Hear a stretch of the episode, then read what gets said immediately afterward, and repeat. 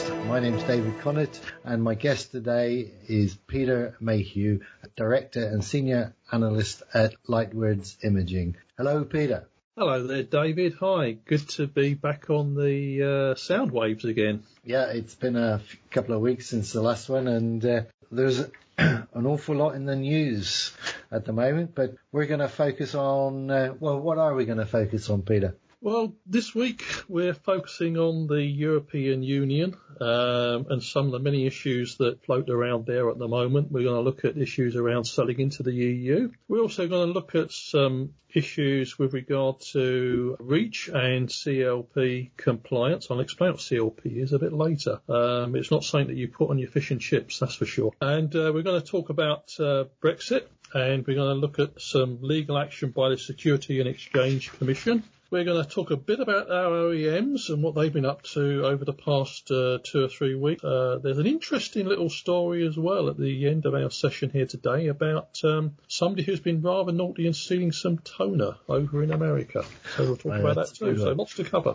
All right. Selling into the EU. What's the big issue that we need to share with our audience? Well, I think the issue here that we need to really get to grips with is this issue of responsible parties. And that's not something to do with COVID at all. This is actually about the change that's coming down the line of how you sell in to the EU, how you need to be registered with an EU responsible party. And that includes if you're selling on online platforms such as Amazon or eBay. It also includes some tightening of the border controls and market surveillance as well. That's going to be happening. The upside, and there's an upside, is that it will break down some European Union barriers, some unjustified, cross-border issues that are going on there, and may even mean some cheaper parcel deliveries across the European Union as well. Plus some consumer rights issues too. Yeah. So an interesting one. Yeah, as I understand it at the moment, you've got a company, they import, and they have total responsibility for importing it, its product compliance and everything else. But there's a loophole in the sense that a company based outside of the European Union, in what the European Union calls a third country, so that could be the United Kingdom after January, India, China, whatever, you can open an account on an online platform, and for the sake of description we'll say Amazon. You open the account, you deliver stock to the Amazon warehouse, and you sell it through the Amazon website in Europe. Now, the buyer at the moment is actually the importer, not Amazon or whatever. As the importer, they're legally responsible for making sure that product is compliant. And it's a big loophole, because the standard, the traditional import model for commercial businesses, you import it, you pay the duties, you clear it, you're responsible for it. This change, or part of the change in the legislation that comes in next July, is that if you're a third country company and you're selling into Europe, you must have an authorised representative in the European Union who will be responsible for ensuring that it's conforms to CE guidance, it's REACH, ROHS compliant, etc., etc., etc. And it takes the responsibility away from the private citizen and puts it onto the authorised person or representative.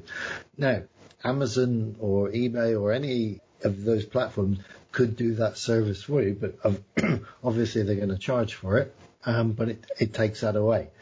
If you are in a third country, you're going to have to get your skates on and get an authorised representative in place and know that it's coming, because Amazon won't be able to, or I'm assuming the online platform won't be able to sell your product in Europe without an authorised representative being in place.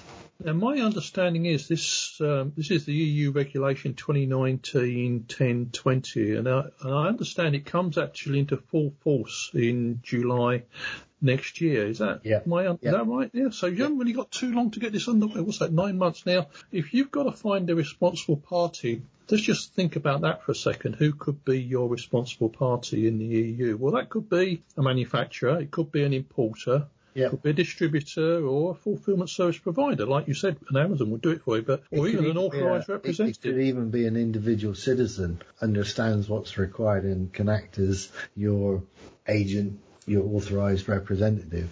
Yeah, but you can't just pick somebody out the phone book, can you? They've got to be registered. They've got to hold the product conformity, the technical files, the documentation. Yeah. They've got to verify the CE markings. They've got to, advise your authority of any risks that are associated with that product there. Yeah. They've even got to have their name and contact information on the product or on its packaging. So that's right. There's a lot of responsibility there to be an authorised person, isn't it? And you're going to have to pay for it. Oh, absolutely. Yeah. So, and of course, if you're selling a cheap toner inkjet cartridge at the moment that way, this is going to add a cost. Oh, absolutely. Yeah. Quite a significant cost too. Yeah, because it's not going to be cheap. I mean, if you've got a 500 different products in your portfolio, do you pay somebody a monthly retainer to look after everything? Do you pay by product or whatever? So you've got 8 months to get that set up and in place. And if you're a UK company, obviously at the moment, although the United Kingdom has left the European Union, the transition period still applies. So there's no panic. On the 1st of January, if there is no deal, you become a third country and these rules will apply to you as well. Well, it goes even further than that, David. I was reading a little bit of background reading on this. I understand, actually, that responsible persons in the European Union are not recognised in the UK from the 1st of January. So there is also a sort of other way round issue here that you need to think about as well. If you're bringing stuff from China or wherever into the EU, but you're also bringing that into the UK, you're going to need a different person carrying out all those checks and balances in the UK. If you're after the 1st of January. Yeah, if you're a big company, you're going to be employing one or two people just to take care of all of that process. Yeah. And if you're a small company, you're going to be using an agent or an agency or whatever to do it. So, well, exactly. It's a level of bureaucracy that you're going to have to pay for that you didn't need to pay for before. Well, you're absolutely right there. And I think the other twist that sort of comes on from this is the European Chemicals Agency. This is another story that we picked up on, who carried out a project just recently. I don't know how much you know about the European Chemicals Agency, the ECHA. They have an enforcement forum, apparently, and they have a very sort of clear mission to work for the safe use of chemicals. And they want to be the centre of knowledge for sustainable management of chemicals. They've got some really grand, very sort of powerful remit here. They're responsible for sustainable management of chemicals, serving a wide range of EU policies, global initiatives, being a benefit to citizens and the environment. And even beyond that, they are actually the enforcement forum for REACH, classification, labelling and packaging. That's that CLP point there. Prior informed consent regulation, persistent organic pollutants, regulation of health, environment and waste products. It's a whole biocidal. It's a whole chemical gambit. Yeah. So they had this project, as I say there, and some 16 member states took part. They looked at some 1,400 products, of which they found over 300 were not compliant. And this was in the areas of REACH and of labelling. They carried out a whole range of checks on this 1,400 projects that were coming in to the EU there. And they focused primarily on the REACH obligations there. But they found one of the big areas they found was that cadmium apparently was a big problem in jewellery. I didn't know that, but apparently that was a big part of the problem. And the thing is, that comes back to what we were just talking about, this new regulation next year, because that regulation brings in the establishment of market surveillance authorities, which sounds very Big Brother-ish, but it is giving an EU-wide national infrastructure to basically consumer protection organisations, which generally across the European Union are run on a state or, in the UK, county level. What it means is now that a product imported into the European Union, if it's found to be dangerous or, toxic or something like this, the market surveillance authority in that country can flag it up. And so it will become banned or prohibited in all the countries. And it means that at the borders of the European Union, that product coming in, can be blocked. Again, the market surveillance can also impose penalties as well. So it really puts a whole infrastructure in place now that says the products coming into the EU have got to be safe. You've got the European Chemicals Authority saying, this is what can come in and what can't come in, and we're monitoring it and managing it. You've got market surveillance authorities say, here's a product that, we've tested in a laboratory or whatever, and doesn't conform, and therefore it's banned, and it's banned across the European Union. And I think this is a really interesting point, because one of the other spin-off points that came out of this is that this work that was carried out, this project, one of the sort of hidden objectives was really to develop and test the cooperation between the customs agencies and those authorities which are responsible for REACH and for classification, labelling and packaging. And they really found that they were actually working quite well together, and it just only went to enhance that cooperation. So it just reinforced that there's a structure there. Now, that's interesting as well, because you get into the this whole issue of Brexit here, and one of the big issues has been with borders and border controls there. I understand already that there's quite a big lorry car park being built just on the English side to hold shipments going across there in the event of a no deal. It also focuses your mind on what's happening in Ireland and between Ireland and Northern Ireland there, and some of the great difficulties that we've had just recently in figuring out how we're going to manage that EU border there. And there's an awful lot of preparation. I started to read up on it, and I must admit I ran out of time, to be quite candid about this, to work through it all. But there's a lot of checks and balances and rules and regulations that are going to govern how that border there between the EU and the UK is managed going forward. Peter, it's going to be chaos. It's going to be a very interesting time. The first 3-6 months of next year, whether you're shipping goods to the United Kingdom or from the United Kingdom, it's just going to be chaos, because it really is. It's like stepping back in time. You're going to have to do your commercial invoices, your customs declarations, 5 copies of your commercial invoice. If you're experienced shipping to non-EU destinations, then you've already got that infrastructure in place. But for a lot of companies, it's going to be a steep learning curve. But I guess the good news is, Peter, and there is a good news to this, all that extra paperwork is going to need to be printed on a laser or an inkjet printer. Well, that's very true. That's very true indeed. So we shouldn't complain too much, should we? No, that's right. But you're absolutely right, though. It is going to be different. It's going to be very different. And we're the clock's ticking. We're only maybe weeks away now from this becoming the new normal, new normal. Don't start me off too much on Brexit, because all I see is problems. The political decisions are above my pay grade, but all I see are potential problems. Yeah, I think and I don't think we're seeing solutions. Yeah, now's the time to, if you haven't started engaging and preparing for this, if you're exporting from a country in the European Union into the UK, or your UK company who's has business and does business in the EU, if you're not prepared now, then you're behind the curve to really start working on this now. So, shall we move on? Yep. Let's have a chat about our OEM friends. HP. I didn't quite catch that, David. I said, maybe I should. Okay, all right then. Let's. If we must. Let's kick it off with HP. Okay, right. Well, this is the news that the Securities and Exchange Commission have imposed a $6 million penalty on HP for undisclosed sales practices. And this is a case that goes back to early in 2015 and through 2016 when it was alleged, I think and proven as well, that HP misled its investors through a failure to disclose the impact on sales practices of some of the actions that their regional managers were taking to use incentives to accelerate or pull in business into the current quarter from later quarters, if I understand that correctly.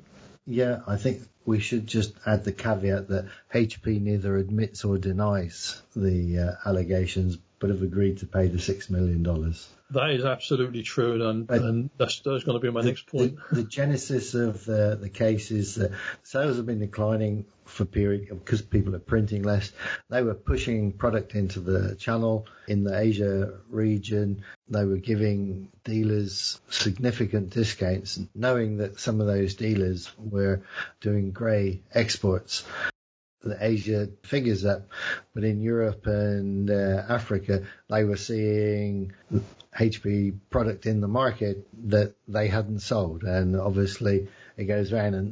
And the net result is there was a boost to HP's figures, which, you know, something around about 450 million. Yeah, isn't it? Yeah. And the thing is, that's pushed through the channel, but then a couple of, you know, over the next year or so, that product's in the channel and it has to be sold, so it slows down everything else. So it was an unmanaged spike, as somebody described it to me. Yeah, and of course that had this whole activity here had consequences on HP's stock. I think there was a drop there as well that we saw. There's always a presentation.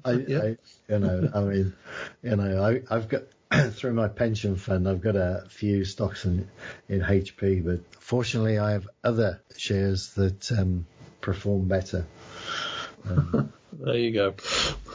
But an interesting story, that one. So, you know, a bit of a slap on the wrist there for HP there. But interesting on the subject of OEMs, there's a few sort of other announcements whizzing around there. I thought the interesting one was that Epson shipped its 50 millionth ink tank printer during October, which is quite a milestone, actually. You know, it just, you know, for all of that, you know, all that's been said about inkjet, you know, inkjet is gaining traction, to use an Americanism there. It really is moving along. And then there's the other news as well, about from Ricoh that popped out. They acquired a technology company called MTI Technology to help them strengthen their expertise in cyber and data security, bring, you know, how they approach data center modernization, IT managed services is another capability they got from that purchase, and also transformation services, which I think that's a whole subject for a podcast there, about how the OEMs are diversifying and moving into different sectors. We had Konica Minolta just recently increasing their stake in Management Graphics, which is much more in the production and industrial inkjet space as well. Just in the past few days, they made a further investment there. There's a lot going on in the way of diversification at an OEM level there. I think that there is indeed. I'm not even sure diversification is the right word. I think that if you look at the average small business today, they've probably got an MPS program, they've probably got an in-house IT team or an external IT team, they've probably got a communication setup, you know, phone company, etc. I see all of those services coming together. Your printing, your servers, your security, your connectivity, all of that will be delivered, you know, by one organization. Mm. And I see, don't get me wrong, that's not going to happen next week or next month, but it is the direction of travel. And I think one or two of the OEMs, and you've said them both, Ricoh and Konica Minolta, are moving in that direction. They are. There's no question that you see more and more of this move towards IT service. And you have to wonder if you sort of look in your crystal balls and ball and look and see what's, you know, these companies going to look like in 5 years' time. Print is probably not going to be the major part of their revenue. It's probably going to be around the whole IT infrastructure, IT management, IT services there. And print is just going to be a, you know, potentially just a much smaller part of that business as we go further down the line. The printer is going to be, it's just there. You will have to print documents, and post-Brexit, probably more documents, but it is just printing. It is, the growth will be in bringing together all of those core business functions of connectivity, telephone, mobile, cloud, you know, IT in its truest sense, you know, desktop devices, servers, etc. Print, all of those things come together. And who owns it? Because I think this year there's been a massive transition where the IT team, whether that's the in-house team or an external, has become the facilitator of connectivity. So you've got this split of people that are working from home, working in different locations, working in the office, you know, working in the car, and the IT team has facilitated that. So they've provided the connectivity to the cloud, the tablet, the mobile phone, your laptop, whatever. And somewhere in that business is an MPS program, and the MPS provider has lost the control of that network. And so, yes, they'll get the clicks on the print and they'll get the leasing on the technology. But as print declines, and just remember, the more you're connected, the less you do print. You will still print essential documents, but the less you'll print, you're going to lose sight of that.